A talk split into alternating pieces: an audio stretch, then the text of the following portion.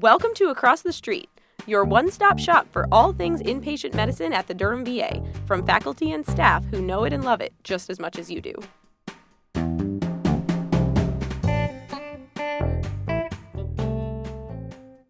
Welcome back, or thanks for tuning back in.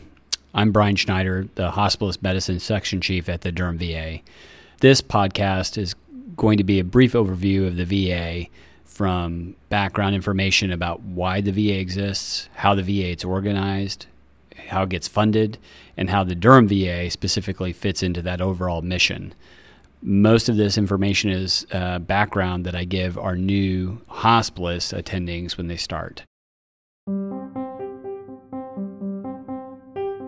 First, a few basics. The VA was originally established in 1930 and became a cabinet level department in 1989, though its origins trace way back all the way to the Civil War, uh, with a different form actually existing after World War I. Its missions are to care for combat veterans, actually, also to perform medical research and to train healthcare p- providers, which is why you're listening. The VA also provides backup care for the Department of Defense in the event of a national catastrophe. The VA is a national leader providing high quality care. It actually beats Medicare and private sector quality uh, indices. And with its controlled cost, there's a strong emphasis on preventative care. There are RAND studies and also reports and articles published in the Washington Post and Forbes that speak to the high quality care that's provided. The VA actually encompasses the Veterans Health Administration, which is us, clinics, medical centers, research, the training that we'd refer to, the Veterans Benefits Administration, which is like insurance, home loans, vocational rehab, the GI Bill, comp and pen, or compensation and pension that you'll hear about. And the smallest one is the National Cemetery Administration, which is burial benefits and maintenance of the VA cemeteries. 92% of the VA employees work in healthcare, the department is second only to the Department of Defense in terms of workforce size. Notably, as you'll encounter this when you're discharging patients, it does not include state veteran homes. They're a separate entity altogether. The VA trains over 80,000 healthcare professionals annually. Over half of physicians currently practicing have had some of their professional training in a VA medical center. Some of the notable research that has been done at the VA includes creation of the cardiac pacemaker, the CT scan, radio immunoassays, improvements in artificial limbs, the first liver transplant, and treatments for TB, schizophrenia, hypertension, and hepatitis C.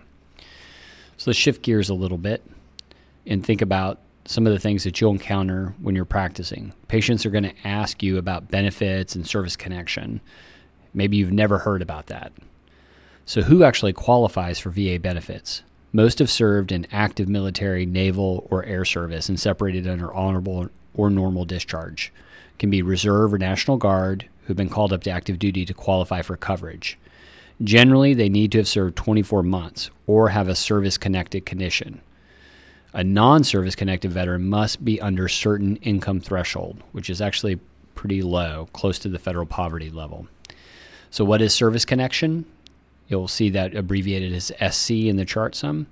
These are conditions or injuries diagnosed or sustained while in the service. For example, if you have an injury that results in amputation of a limb, that would be a service connection if it occurred while you were on active duty, say a mine or something. Similarly, though, if you were diagnosed with diabetes while you're in active service, that could also be service connection if you went through the Veterans Benefits Administration to get it established. Uh, and notably, to not to stress this too much, particularly if you're doing primary care at the VA, as this comes up, the percent disability and the diagnoses are set by the VBA, the Veterans Benefits Administration, not the VA as you know it, the doctors there, the VHA. Dependents, spouses, children are generally not eligible to receive VA medical care. And note the care that cannot be provided in the VA will be referred to the community. This goes by various names care in the community, choice, fee basis. And this whole aspect is undergoing a radical change actually with the Mission Act that was passed in June of 2018. It will come into effect in June 6, 2019, which will affect urgent care access, how we as physicians set up consults for specialty care and access for primary care. More to come for that.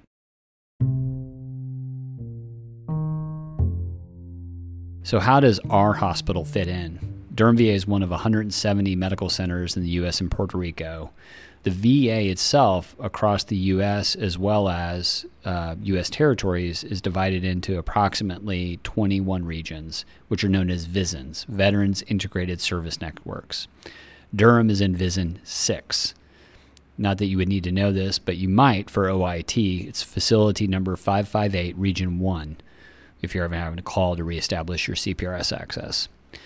VISN 6 also includes Hampton in Virginia, Richmond, Salem, and Salisbury, Asheville, and Fayetteville, North Carolina. Previously, Beckley, West Virginia was in our VISN, but no longer. Durham has two large HCC or healthcare centers, Raleigh and Greenville. We also have CBOCs in Durham, uh, particularly the one on Hillendale Road. We also have a clinic out in Morehead City. Notably, Durham and Richmond, again in Virginia, are 1A tertiary care facilities for our, our area, VISN 6, which basically means we have advanced specialty care and receive referrals from all the other VAs in our VISN. Durham does basically everything but trauma and transplants. Those go to other VAs or Duke. Richmond actually does do liver transplants, but they also do spinal cord injury, which will be important for rehab for some of our patients. We have about 50,000 patients within our Durham network. Fayetteville actually has a lot more, but has a much smaller inpatient service. VA budgeting is weird. It's actually set in two years in advance based on the number of our patients, how many clinic visits could be anticipated, hospital stays, patient comorbidities, etc. About 15 to 20 percent of our patients have third party insurance. We must provide the rest for funding via the federal government. We cannot bill Medicare Medicaid. Uh, there's a rule about one federal agency cannot take money from another. The VISN itself gets money from Congress, then it distributes to all those hospitals in our group Salem, Fayetteville, Durham. The VA uses the DRGs by the principal diagnosis and comorbidities, just like any other hospital, to help set that funding. We also bill clinic visits, and thus a patient may have a copay depending on their income and service connection level. Our budget is filled out otherwise with what's called VERA dollars, which actually stands for Veterans Equitable Resource Allocation, um, which again is based on patient comorbidities and needs. And they actually assign this in a somewhat logical way so that spinal cord injury patients or end stage renal disease patients have a high VERA rating, which means if you have a lot of those patients in your catchment or in your network, you'll get more VERA dollars because the theory is it takes more resources to care for those folks. What this boils down to and what is critical for us, our doctors, our trainees, is that your documentation is critical. If the patient has end stage renal disease, we've got to document it. If they have other comorbidities, we need to document it because that helps justify how much care we're providing for our patients. Back to the service connected piece, if your patient's asking you about this, some things to commonly know um, for some folks orthopedic injuries, combat or non combat. PTSD is often service connected, as you might expect, which can be related to combat training or uh, sadly sexual trauma hearing impairment, traumatic brain injury, particularly for our younger veterans. From World War II or Korea, we see frostbite as a common one. From Vietnam, Agent Orange exposure, which has been attributed to lots of problems from the development of diabetes, coronary disease, lymphomas, prostate cancer, myeloma, amyloidosis, Parkinson's, leukemia, just to name a few. And then with Gulf War veterans, OEF, OIF, you have things like fibromyalgia, chronic fatigue, but also infections like leishmaniasis, TB, Campylobacter, brucellosis, etc. Shifting gears a little bit from the patient specific access to actually how care is structured at the VA, and for prime residents, this is kind of important to hear. Every veteran should have a primary care provider assigned through their home VA. This is coordinated through what's called a PACT, which includes an RN, often an LPN, a clerk, and a clinical pharmacist. Notably, when you're prescribing medicines for your patient, the VA has a restricted pharmacy list basically to help control costs, but also to make sure we're providing evidence based care to the veterans. Most prescriptions are mailed to the patient directly, but they also have a pharmacy in our hospital that patients who are being discharged can go pick things up we order our specialty consults or services, I should say, through consults. This will be important to remember when we start to learn more about the Mission Act and how that impacts care because we may be ordering consults more out in the community. Veterans have access to their providers through something called My HealtheVet, where they can order medications, they can view labs, radiology reports, and review documentation. So the veterans can read the progress notes we write or the daily notes or your clinic notes pretty soon after you write them. So just keep that in mind when you're documenting things. So, what is located on the Durham VA campus? The CLC, you'll hear some old timers call it the ECRC, which is the Community Living Center. It has three floors facing Fulton Street. One into your patient care, including an inpatient hospice unit, which our palliative care team controls. The third floor is geriatrics or GRECC administration and connects to the main building. In the basement of the hospital is our radiation oncology. Ground floor is canteen as well as the cafeteria, but also on that floor is MRI, the GI clinic and suites where they do endoscopies and colonoscopies, mental health clinics, as well as IT services. In addition, education is down there, as well as the PIV office that we'll all visit.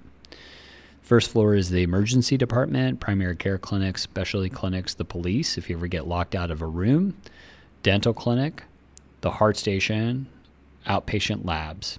Second floor is where patients go for prosthetics or PT and OT equipment. That's also where their uh, offices are. In addition, the clinical application coordinators, we call them the CPRS gurus, uh, reside on the second floor. Now to the meat of the hospital. The third floor is radiology as well as the IRU recovery unit. Similarly, as that makes sense, the cath lab is right on that floor as well as the EP lab. The CICU or CCU is there as well as cardiology outpatient. Moving a floor up, on the fourth floor is our surgery floor, where ORs, PACU, the 4B pre op clinic, the 4B overnight stay rooms where procedural patients spend the night. For example, somebody who had hepatic embolization or sometimes somebody who has an ambulatory um, general surgery or ophthalmology procedure. Also on the fourth floor, as it makes sense, is our SICU and pain clinic. The fifth floor is where urology clinic is, pulmonary procedures, the bronch suite, as well as the MICU, surgery offices, social work. There's a hospitalist office there, as well as some primary care offices. As we move up to the sixth floor is where our inpatient wards generally start.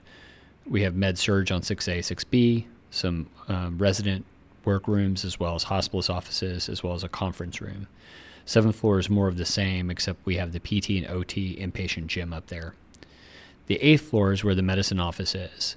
Um, this is where the ACR and chief resident reside. It's also where the medicine conference room is, where we have intern report, resident report.